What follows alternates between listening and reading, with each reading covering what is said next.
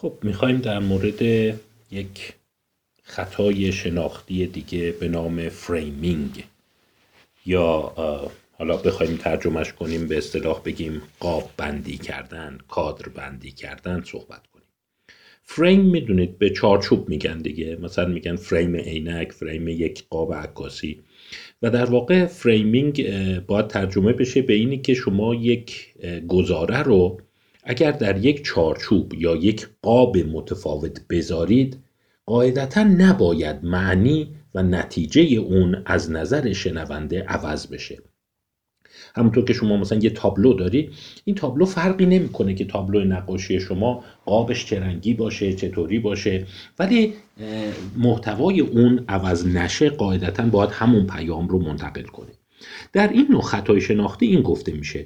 که اگر شما قاب رو عوض کنی ممکنه که محتوا هم عوض بشه.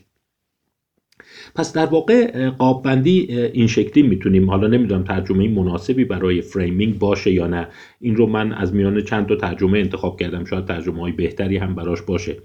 که در واقع این گفته میشه که اگر شما از توصیف های زبانی متفاوت برای یه پدیده واحد استفاده کنید قاعدتا نبایستی در نتیجه تغییری ایجاد بشه و در واقع پذیرش اون گزاره ها نباید فرقی بکنه. و اصطلاحا اینجوری گفته میشه که اگر نتیجه یک گزاره یکی باشه فرقی نمی‌کنه که چگونه شما اون رو بیان کنید. آنچه که مهمه محتواست نه فرم. ولی اگر شما تحت تاثیر فرم یا شیوه بیان یا شیوه ارائه اطلاعات قرار گرفتید. با وجود اینه که نتیجه متفاوت نیست گرایش شما به یکی از گزینه ها تفاوت کرد در اون صورت اصطلاحا گفته میشه که شما تحت تاثیر خطای framing قرار گرفتید. خب پس framing عبارت است از using different linguistic descriptions of the same state of affairs. یعنی توصیفات زبانی متفاوت از یک پدیده واحد. که نتیجه در واقع میشه گفت واحدی داره. و اگر شما اون نتیجه رو در واقع نتیجه تغییر نکنه قاعدتا نبایستی که در گزینش شما تفاوت ایجاد کنه. اینی که شما نتیجه براتون مهم باشه نه شیوه گفتن. اصطلاحا بهش میگن consequentialism. consequentialism یا نتیجه گرایی. میگه ببین طرز گفتنت مهم نیست. اون نتیجه که می‌خواد این گزاره بده برای من مهمه. ولی ما شاهد این هستیم که بسیاری از انسانها تحت تاثیر اون فرم قرار می‌گیرند اون قاب قرار می‌گیرند و در واقع با وجود اینکه نتیجه متفاوت نمیشه گرایشاشون تفاوت پیدا وقتی که میان در مورد framing صحبت می‌کنن چند نوع framing توصیف می‌کنن چند نوع framing توضیح داده شده که حالا من فکر کنم اسم های اینا خیلی فرق نمی‌کنه. مثال هاش رو که من بزنم برای شما در واقع روشن خواهد بود. یکی از framing ها یا قاب بندی ها attribute framing ه یا قاب بندی صفات. attribute میشه صفت. یکی دیگه قاب بندی هدف goal framing و دیگری قاب بندی ریسک است. که در واقع ریسک و خطرپذیری رو به زبانهای مختلف بگن چگونه در واقع تفاوت می‌کنه در گزینش افراد. و مجموعه اینها رو اصطلاحا میگن equivalency framing یا فریم هایی که مشابه هستند یعنی گزاره ها همه نتیجهشون یکیه ولی انسان ها گرایش های متفاوتی به اونها دارن. من مثال براتون بزنم. مثلا توی همین attribute framing. ممکنه بیان بگن که ببین یه روغن هایی هست که می‌دونید که خب چربی های اشباه نشده در واقع چربی های بهتره. بین مردم خیلی گرایش هست روغن هایی رو استفاده بکنن که چربی اشباه نشده داره. اصطلاحا unsaturated میگن. در مقابل چربی اشباه شده یه چیز بد تلقی میشه. میگن با بیماری های قلبی ریوی و فشار خون قلبی عروقی ببخشید و فشار خون ارتباط بیشتری داره. به اینا میگن چربی های اشباه شده. saturated. حالا شما تجسم کنید. مثلا حتی می‌تونید برید مغازه اینا رو ببینید. من چند مورد دیده بودم. منتها گفتم برای اینکه حالا محصول یا اون برند رو داخلی بود سوگیری نشه یا آسیبی نبینه خودداری کردم از ارائه برند داخلی. مثلا ببینید روش نوشته که 75 درصد روغن آن خب معنی این اینه که 25 درصد سچوریتد دیگه. حالا اومدن دیدن اگه وردارن روی همون شیشه به جای اینکه بنویسن 75 درصد روغن اشباه نشده به جاش بنویسن 25 درصد روغن اشباه شده گرایش به مصرف اون ماده یا اون محصول بسیار کاهش پیدا می‌کنه. یا شما اگر این فروشگاه ها تشریف بردید نگاه کنید مثلا بعضی از اینها نوشته 96 درصد شوگر فری یعنی 96 درصدش شکر توش نیست. خب این یه معنیش اینه 4 درصد شکر داره دیگه. در صورتی که اگه وردارن بنویسن مثلا این کورنفلکس این مثلا غذا 4 درصد شکر داره مردم به احساس اینکه این شکر داره احساس خیلی بدی خواهند کرد. پس این در واقع میشه attribute framing که شما یک صفت رو به دو حالت مختلف بیان کنید. خیلی در مورد گوشت در مورد فرآورده خوراکی این کار رو می‌کنن. مثلا می نویسن شما نگاه کنید 80 درصد گوشت داره. خب معنیش اینه 20 درصدش ماده غیر گوشت دیگه روی این سوسیس کالباس و اینا. دست کیش ور نمیداره بنویسه 20 درصد مخلفات 20 درصد سویا. ولی همون معنی رو مطرح می‌کنه.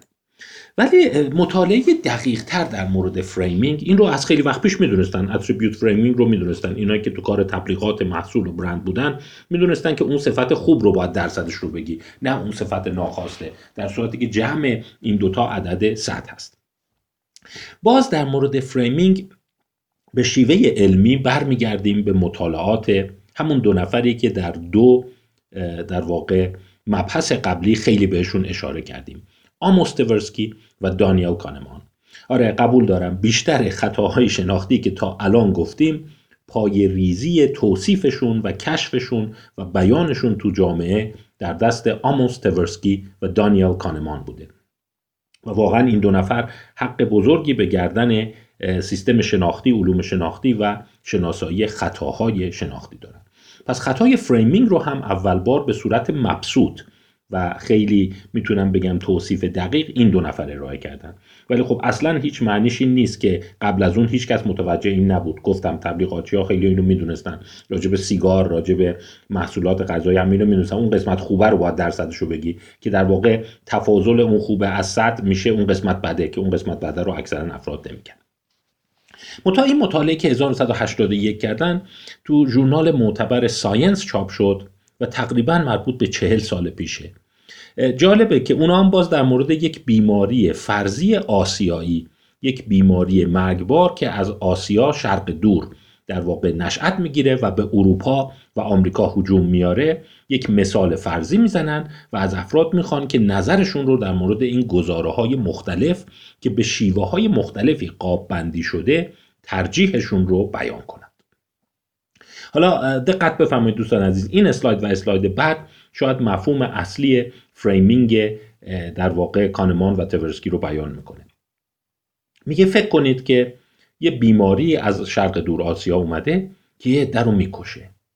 مرگباره. و اگر شما در نظر بگیرید یک گروه 600 نفر مبتلا بشن. خب؟ یعنی 600 نفر قرار مبتلا بشه و بعد قرار ما یک دارو یا یک مداخله رو پیاده کنیم. برنامه الف قرار جان 200 نفر را نجات دهد. یعنی از اون 600 نفر 200 نفر جانشون نجات پیدا می‌کنند در برنامه ب یک سوم احتمال نجات 600 نفر وجود دارد و دو سوم ممکن است کسی نجات نیابد. پس ببینید این یه حالته. یه حالتیه که در اون بالا 200 نفر به صورت قطعی نجات پیدا می‌کنن. این در واقع نجات قطعی است. حالت دوم حالت احتمالاته. یعنی اینه که ممکنه که 600 نفر همشون خوب بشن یا اینه که از اون 600 نفر در واقع هیچ کس خوب نشه. منتها احتمال اینها یک به سه هست. و اگر اونایی که یک آمار احتمالات رو بررسی می‌کنن خیلی ساده متوجه میشن که این دو گزاره عملا امید ریاضیش یکیه. یعنی میانگین افرادی که باید خوب بشن 200 نفر هست. منتها یکیش به صورت احتمالات یکیش به صورت قطعیه. پس ما یه تفاوت framing بین این دوتا داریم. حالا قسمت اصلی پژوهش کانمان و تورسکی تفاوت این دوتا نیست دوستان عزیز. بعضیا از احتمالات خوششون میاد بعضیا عدد قاطع دوست دارن. اسلاید بعدی رو دقت کنید. این دوتا اسلاید به هم مربوطه ها. اسلاید 43 و 44 میشه. خواهش می‌کنم اسلاید بعدی رو دقت کنید. یه برنامه هم داریم برنامه جیم. 400 نفر میمیرند خب این همون قبلی است دیگه. گفتیم تو 600 نفر 200 نفر نجات پیدا می‌کنن 400 نفر میمیرن. این طرز بیانش صرفا مرگ در مقابل نجات. یعنی اگر یه زمانی از افراد بخوان برنامه الف رو مقایسه کنن با برنامه جیم طبعا شما می‌دونید که افراد به برنامه الف رأی میدن. اینم بازی خطای فریمینگه که در واقع افراد دوست دارن انسان ها نجات پیدا کنن نه اینه که بمیرن. در صورتی که هر دو دارن یه مطلب رو میگن. منتها این کشف کانمان و تورسکی نیست. این رو از خیلی دیر باز شما می‌دونید. حتی اون داستان تعبیر خواب هارون و رشید که شما نگاه کنید خیلی هم قدیمیه که یه جوری بگی شما زنده میمونی یا اینکه بگی بقیه میمیرن. هر دو یه جمله رو میگه. ولی انسان ها اون قسمت رو دوست پس این هم کشف کانمان و تورسکی نیست. یه برنامه دال هم داره تعریف می‌کنه. میگه یک سوم احتمال دارد که هیچ کس نمیرد و دو سوم ممکن است هر 600 نفر بمیرند. خب این هم شد برنامه دال. اگر نگاه کنید برنامه الف و جیم به صورت قطعی مطرح شده برنامه های ب و دال به صورت احتمالات است. حالا کشف کانمان و تورسکی اون کشف مهمش که سوال برانگیز شد اینه بقیه رو مردم اصلا با همین احساس ذاتیشون هم می‌دونستن. میگه وقتی این دوتا یعنی اسلاید 43 برنامه الف و ب رو با هم مقایسه کنیم. انسان ها بنا به ریسک پذیری یا هر چیز دیگه یه درصدی مثلا الف رو انتخاب می‌کنن یه درصدی ب رو انتخاب می‌کنن. درست؟ این اصلا با اون کار نداریم. منتها جالبه که میگه اون درصد هرچی که هست وقتی این الگو رو به صورت جیم و دال بهشون ارائه میدیم افزایش پیدا می‌کنه. یعنی وقتی شما میگی برنامه جیم رو با دال مقایسه کنیم خیلی ها بیشتر برنامه دال رو دوست دارند. یعنی در مقایسه جیم و دال ترجیح میدن که در واقع دال استفاده بشه درصد بیشتری. ولی وقتی برنامه الف و ب رو با هم ارائه میدی انسان ها ترجیح میدن الف انتخاب بشه. و این سوال براش پیش اومد که چرا این نسبت تغییر می‌کنه؟ نمی‌دونم دوستان عزیز follow کردید؟ به قول خارجی ها follow می منو دنبال کردید یا نه؟ درصد الف به ب مهم نیست در واقع مقایسش با جیم به دال مهمه. یعنی چی میشه؟ مثلا مثال براتون بزنم. چون عددهاش خیلی متفاوت در اومده جاهای مختلف که بررسی کردن. فرض کنید که مثلا در برنامه الف به ب انسان ها بیان بگن که مثلا 50 60 درصد برنامه الف رو دوست دارند و 40 درصد برنامه ب رو. ولی وقتی این گونه مطرح میشه تعداد کمتری جیم رو دوست دارن مثلا 30 درصد و 70 درصد دال رو دوست دارن. یعنی صحبت سر اینه که چرا نسبت ها در اینجا معکوس میشن. و در واقع این یکی از پایدارترین و جدیترین یافته های framing یا قاب بندی هست. حالا من مثال های دیگه خدمتتون می‌زنم و بعد به تئوریش می‌پردازیم. حالا چرا تئوری این اهمیت داره؟ دوستانی که پزشک هستن اپیدمیولوژیست هستن روانشناس سلامت هستند خیلی متوجه این قضیه خواهند شد و این کشف بسیار مهمی در بازاریابی سلامته. خب این مقاله تورسکی رو فعلا موقتا بذاریم کنار و در واقع من به این قسمت برمیگردم یک مقاله دیگه نگاه کنیم. خب این یه توضیح مختصری هم راجع به این خدمتتون بدم. در واقع صحبتی که تورسکی کرد این بود. این بود که هنگامی که قضیه گین هست قضیه برد هست. ببینید وقتی شما برنامه الف رو نگاه می‌کنید یک گین داریم. یعنی 400 نفر نجات پیدا می‌کنن یک برد داریم. ولی در برنامه جیم 400 نفر میمیرن یعنی 400 تا فقدان داریم. لاس داریم. پیام ساده تورسکی این بود. می گفت در هنگامی که صحبت از gain هست صحبت از نجات هست مردم از ریسک گریزانند. ولی زمانی که صحبت از فقدان است مردم به ریسک تمایل بیشتری نشون میدن شما این دو گزاره رو نگاه کنید گزاره الف و ب. گزاره الف گزاره است قطعی گزاره ب گزاره است ریسکی.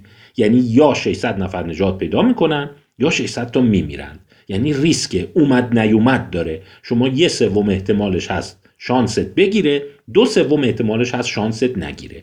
ولی در گزاره الف قطعا یه درصدی نجات پیدا خواهند کرد. عدد فیکسه. پس گزاره پایین گزاره ریسک پذیره گزاره بالا گزاره در واقع غیر ریسکیه. در این یکی. گزاره جیم گزاره غیر ریسکیه. یعنی یک عدد قطعی به شما میده.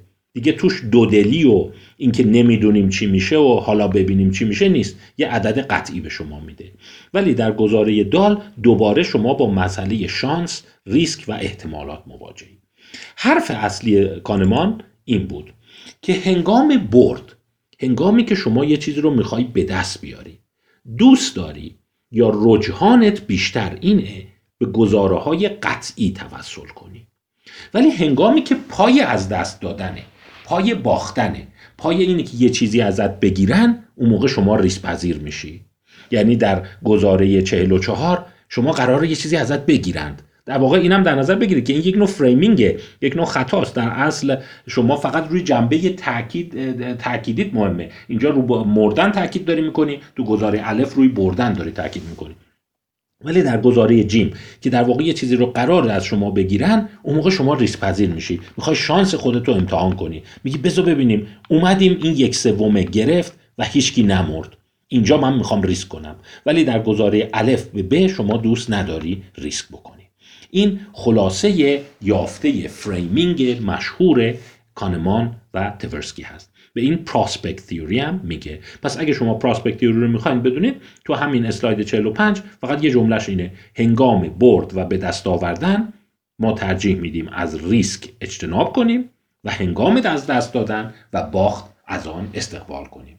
حتی اگر برد و باختمون خودش یک نوع framing باشه یعنی هر دو یکی باشه منتها اینه که کدومش رو به یادت بیارن کدومش رو برات یادآوری کنن. حالا برای اینکه ببینید کاربرد این در روانشناسی سلامت در پزشکی در بازاریابی چیه همیشه به این مقاله مشهوری که 6 سال بعد از مقاله در واقع کانمان و تورسکی چاپ شد اشاره می‌کنن. مقاله مایروویتس و چایکن. The effect of message framing on breast self-examination. اثر قاببندی پیام بر روی معاینه خودمایه کردن سینه است. اتیتود نگرش ها intentions قصد ها and behavior. خب پیشتر خدمتتون بگم که می‌دونید که self breast examination خیلی از جراحا خیلی از متخصصین اونکولوژیست اونایی که با سرطان و تومورهای بدخیم در واقع مواجه هستند ادعا می‌کنن که اگر خانم ها از سن 20 سالگی شروع کنن ماهانه به صورت مرتب هر ماه چند دقیقه اختصاص بدن و سینه خودشون رو پستان خودشون رو ماینه کنند که ببینن آیا توده یا ندول یا در واقع قده ای پیدا می‌کنن. این از نظر سلامت یک اقدام خیلی خوبه. و در واقع بخش زیادی از سرطان ها و بدخیمی های در واقع سینه رو می‌تونن زودتر شناسایی کنن. پس یک سیاست جهانی هست که می‌بینی حتی بجم داره و در واقع یه عده اون رو سعی دارند به صورت یک کمپین فراگیرش کنن. این self breast examination یا SBE هست. حالا این مقاله اومده SBE رو به عنوان یک کمپین در نظر گرفته و دیده اگر پیام ها رو بیاد به شیوه متفاوت فریم بکنه. یعنی به شیوه اینی که یه چیزی به دست میاری یا یه چیزی از دست میدی و تاثیر ریسک پذیری رو توی اون در واقع بسنجه چگونه هست؟ من خواهش می‌کنم که این رو دقت بفرمایید. یه مقدار ممکنه مباحث احساس کنید که مبهمه. خب برای اینه که این مبحث در واقع خطاهای شناختی یک مبحث مبهم از گاهی اوقات مجبورین یک اسلاید رو چند بار نگاه کنید مطلب رو دو سه بار گوش بدید تا دقیق متوجه شید.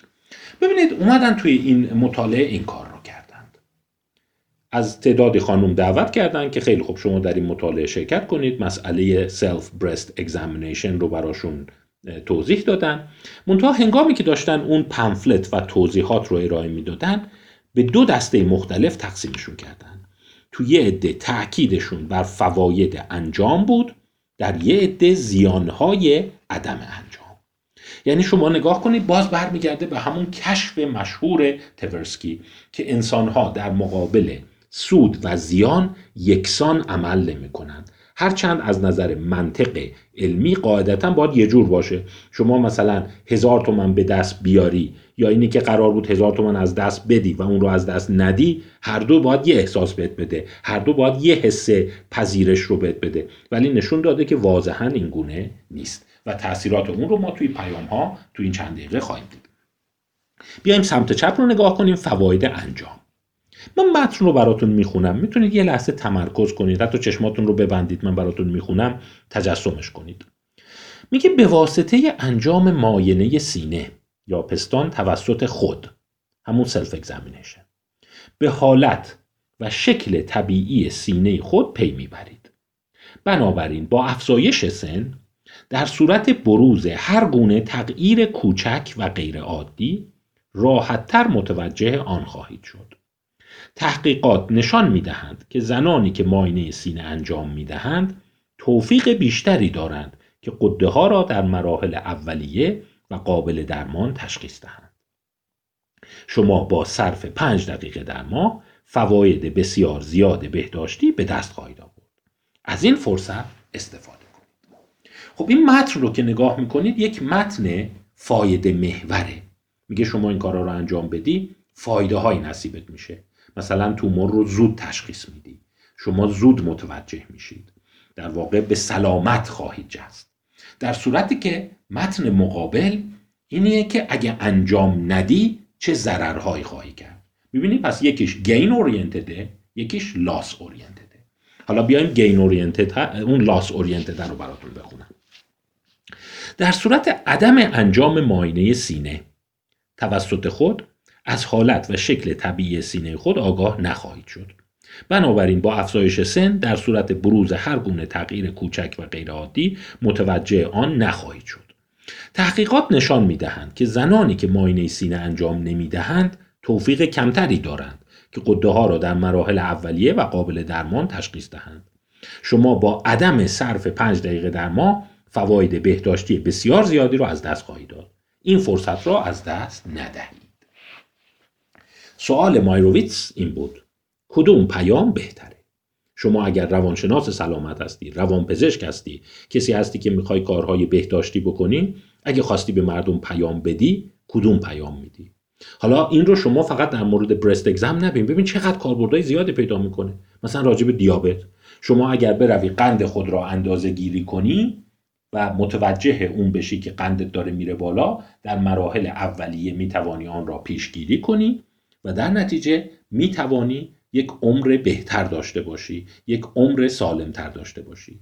یا اینکه پیام بیای اینجوری بدی.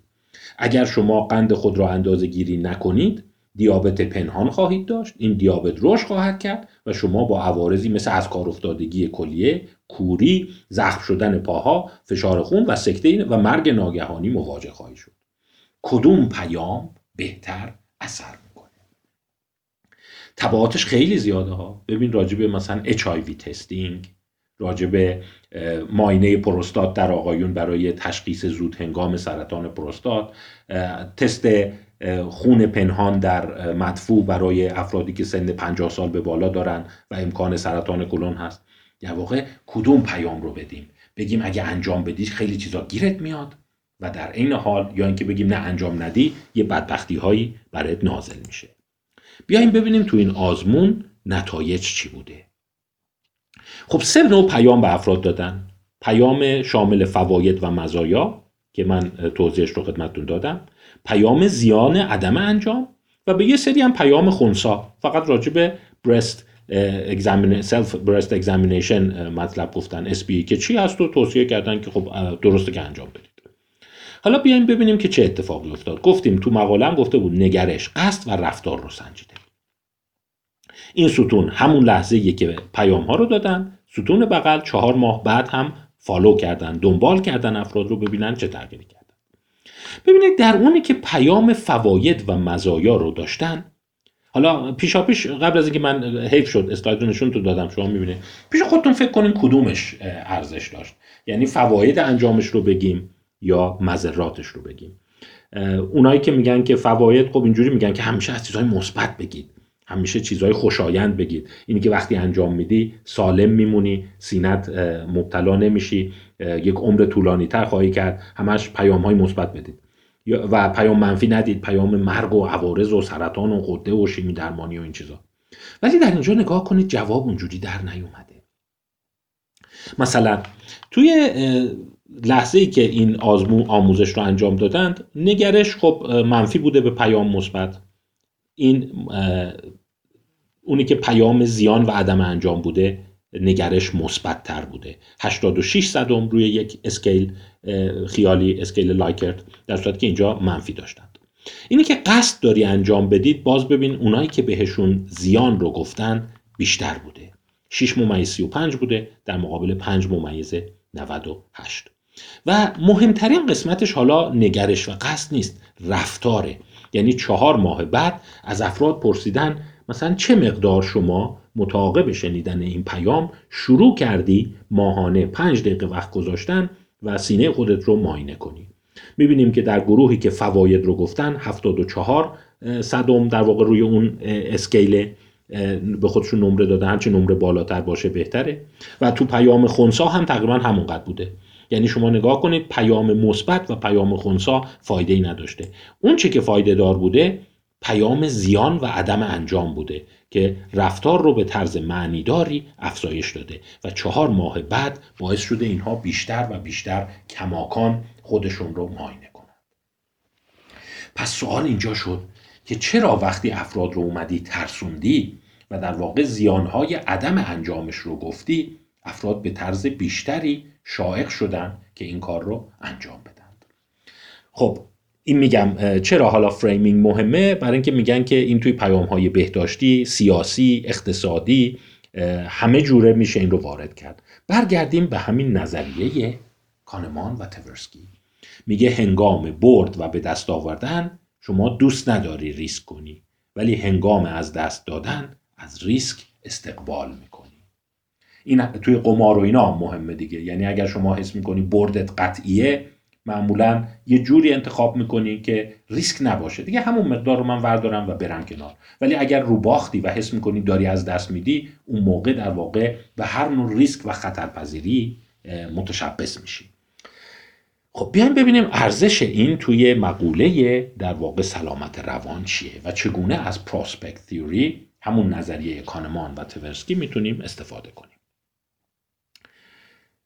پراسپکت تیوری که کانمان و تورسکی مطرح کرده بود این بود. Risk aversion in the domain of gains and risk seeking in the domain of loss.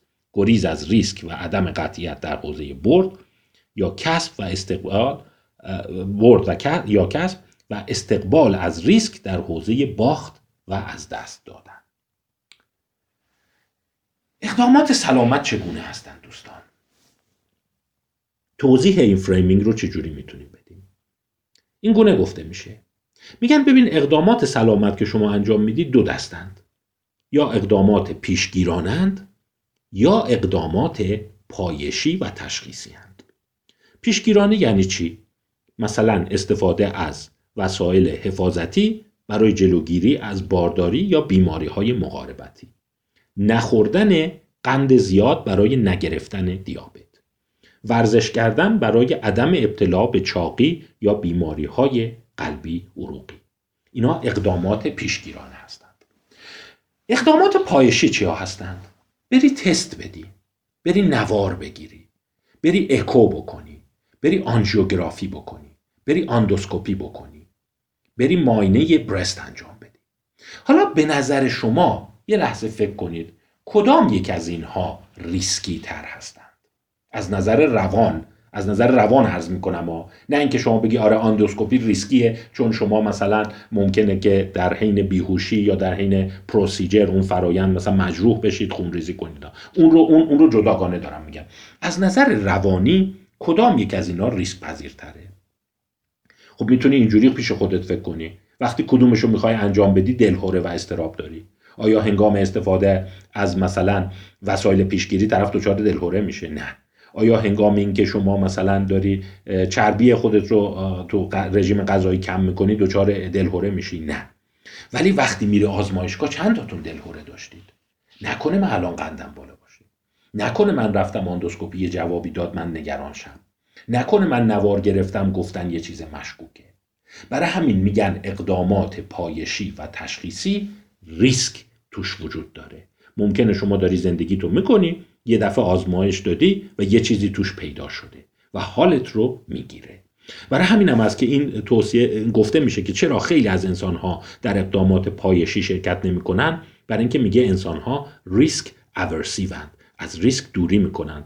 ممکنه شما بگی خب 90 درصد خیالت راحت میشه که قند نداری دیابت نداری بیماری قلبی نداری. میگه خب من اون 5 درصد یه چیزی تو نوارم تو اکون پیدا شد من چیکار کنم؟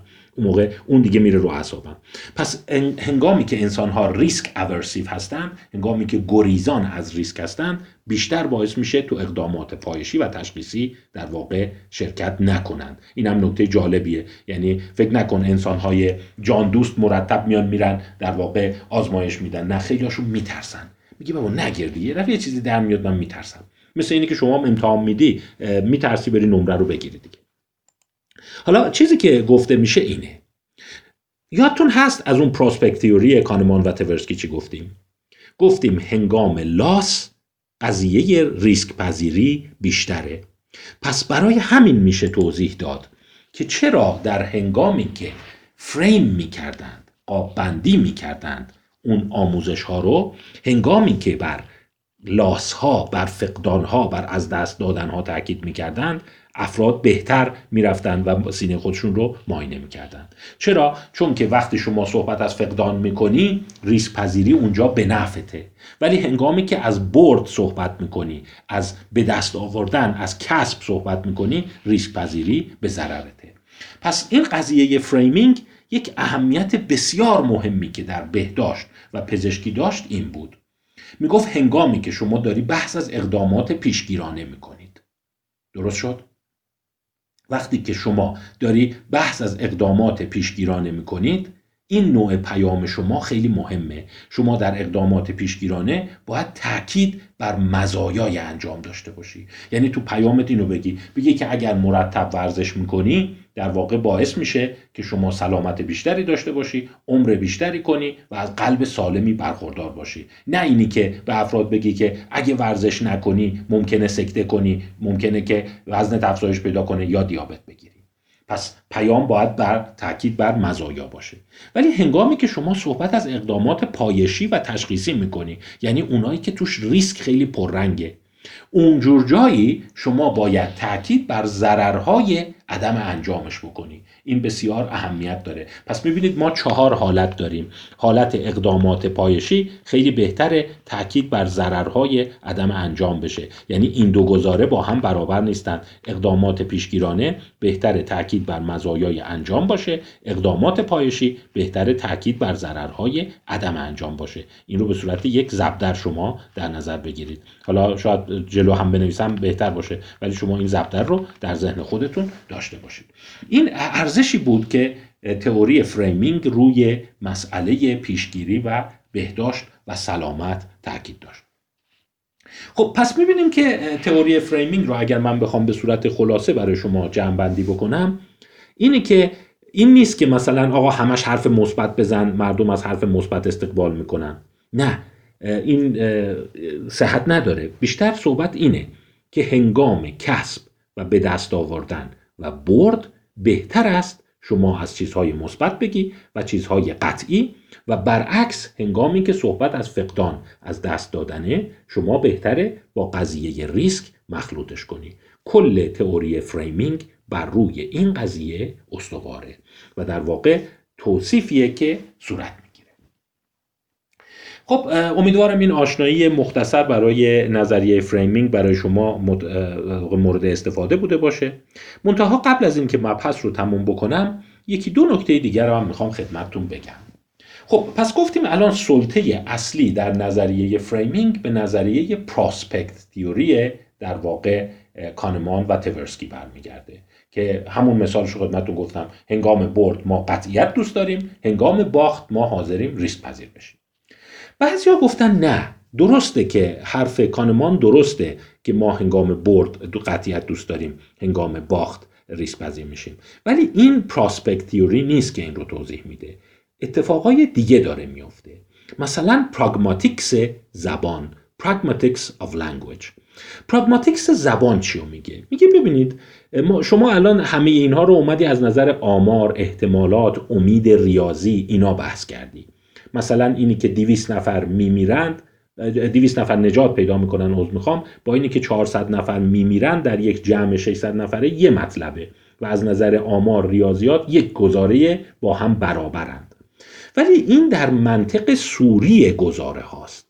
انسان ها هنگامی که گزاره ها جملات اخبار رو میشنوند یک منطق پنهان عاطفی و نیتی توش دارند که به این ما میگیم پراگماتیکس کلام. این پراگماتیکس در منطق سوری گزاره ها نیست. در اون نیتی است که گوینده و شنونده کنار هم دارند. من پس پراگماتیکس رو شاید ما باید جداگانه جایی مطرح کنیم. چون خیلی با مسئله هوش هوش اجتماعی تنظیم هیجان اختلالات روانپزشکی مرتبطه. مثلا شما در نظر بگیرید یه نفر میاد به شما میگه که خب الان ساعت پنجه. الان ساعت پنجه از نظر یک منطق خالص یک گزاره است که داره زمان رو به شما مطرح می‌کنه. ولی ممکنه شما کلی برداشت های متفاوت کنید. الان ساعت پنجه شاید معنیش اینه باید کارم رو ترک کنم. الان ساعت پنجه یعنی من باید برم خونه. الان ساعت پنجه بهتره برم دنبال بچم مثلا. یعنی شما می‌بینید در این الان ساعت پنجه است هیچ گزاره دیگه ای نیست. ولی شما از طریق نیت مشترکی که با دیگران داری گزاره های متفاوتی رو برداشت می‌کنی و خیلی از منتقدین خطاهای شناختی همونطور که در مبحث conjunction fallacy هم خدمتتون گفتم معتقدند که ما pragmatics کلام رو در واقع مورد غفلت قرار دادیم و فقط گزاره صوری رو می‌بینیم. در اون منطق در واقع خطای پیوندی conjunction fallacy مبحث قبلی خدمتتون گفتم. مثلا وقتی طرف میگه که لغت هایی رو بگو که با ING ختم میشه در مقابل لغت هایی رو که مثلا یه دونه N یه دونه ما قبل آخرش داره خیلی ها این رو مستتر می‌بینند. پیام پنهان می‌بینند که لابد منظورش ها نیست. یعنی یک نیت پنهان توش می‌بینند. مخالفین نظریه کانمان و تورسکی میگن نه ما پراسپکت تیوری نداریم. پراگماتیکس های کلام متفاوته.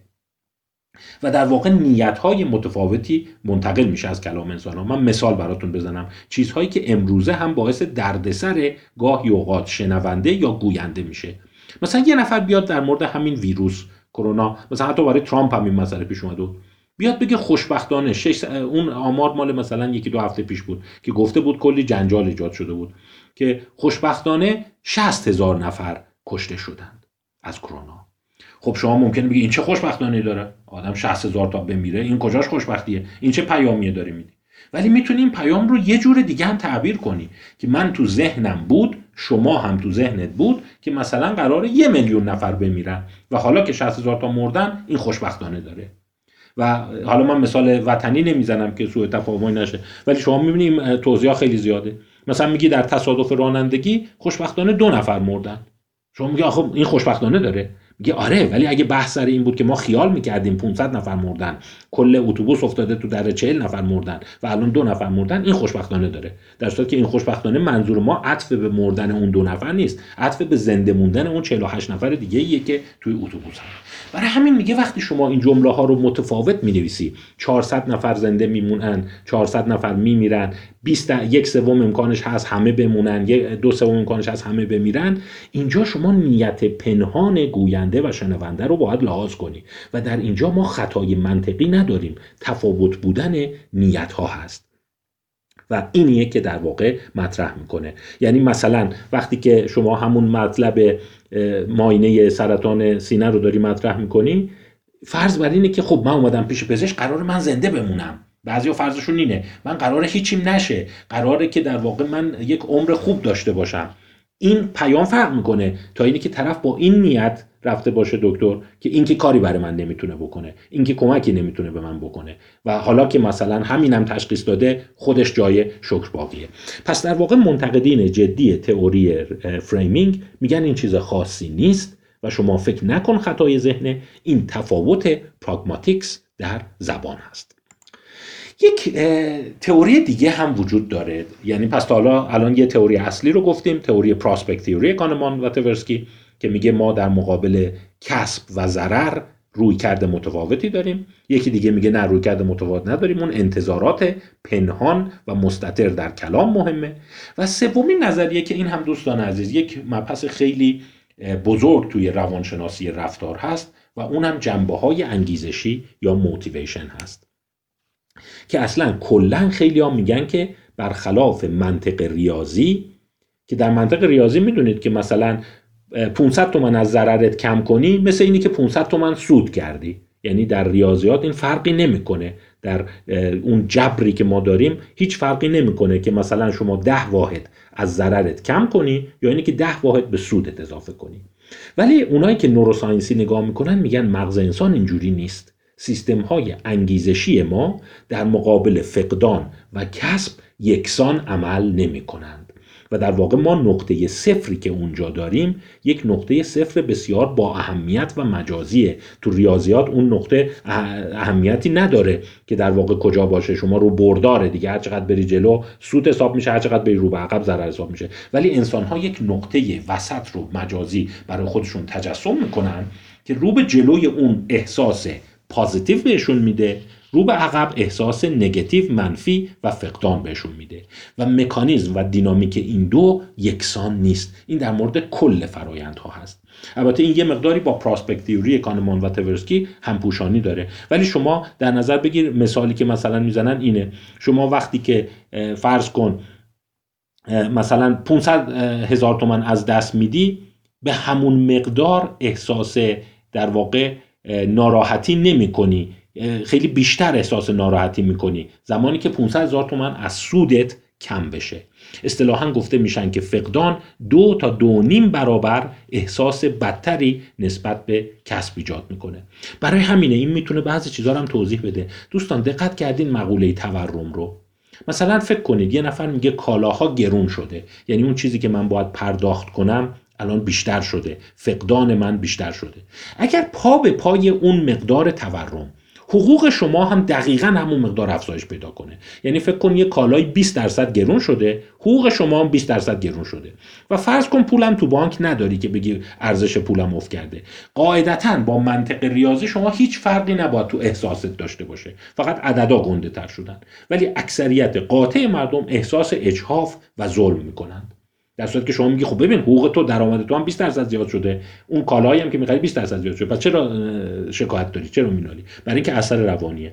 فقدان دو تا دو نیم برابر احساس منفی بیشتری میده. همون مقدار در مقابل کسب. پس شما اگر 100 هزار تومن یه جا سود کردید یه جا هم 100 هزار تومن جریمه شدید اون روزت روز معمولی نیست روز بدیه روزت خراب شده و برای همین هم هست که مردم به از دست دادن خیلی حساس دارن. این رو میگن سیستم های کلان انگیزشی است. برای همین هم هست که خیلی از پیام ها رو میگن اینی که به یه چیزی رو تجویز کنی یا یه چیزی رو منع کنی در واقع یه پیام رو منتقل نمی‌کنه. در واقع prescriptive و inhibitive در واقع حالتهای یکسانی رو نمی... انجام نمیدن. یا شما یه چیزی رو prescribe می‌کنی یا یه چیزی رو منع می‌کنی. و در واقع prescribe که کردی نسخه دادی و به افراد اون رو تجویز کردی با من کردن شما از یه کار دیگه برابر نیست. حالا اجازه بفهمید من خیلی وارد این مبحث نشم. این جنبه انگیزشی فقط هم یه اسلاید رو شما نگاه کنید که این جبر ریاضی نیست. مجموعه فقدان ها و گین ها اگر صفر بشه شما احساس خونسا نخواهید داشت. شما احساس خیلی منفی خواهید داشت. این شیوه است که مغز ما ساخته شده و خیلی از افراد روی این تاکید دارن خب امیدوارم مبحث framing برای شما قابل استفاده بوده باشه. یک مبحث نسبتا چالش برانگیزه که چگونه در واقع فرم پیام ها تغییر ایجاد می‌کنه در گرایش شما به اونها حتی اگر نتیجهش از نظر منطق ریاضی یکسان بوده باشه. من این مبحث رو با این پیام به انتها میرسونم که واقعا خواهشم اینه از بانوانی که دارن این فایل رو گوش میدن مقوله ماینه سینه رو جدی بگیرن. این یک روش بسیار مهم در پیشگیری از تومورها و قده های پستان هست. و خواهشم اینه که لاقل این پیام رو هم با خودتون دنبال کنید تا مبحث بعد که ما می‌خوایم در مورد خطای تایید یا کانفرمیشن بایاس صحبت کنیم.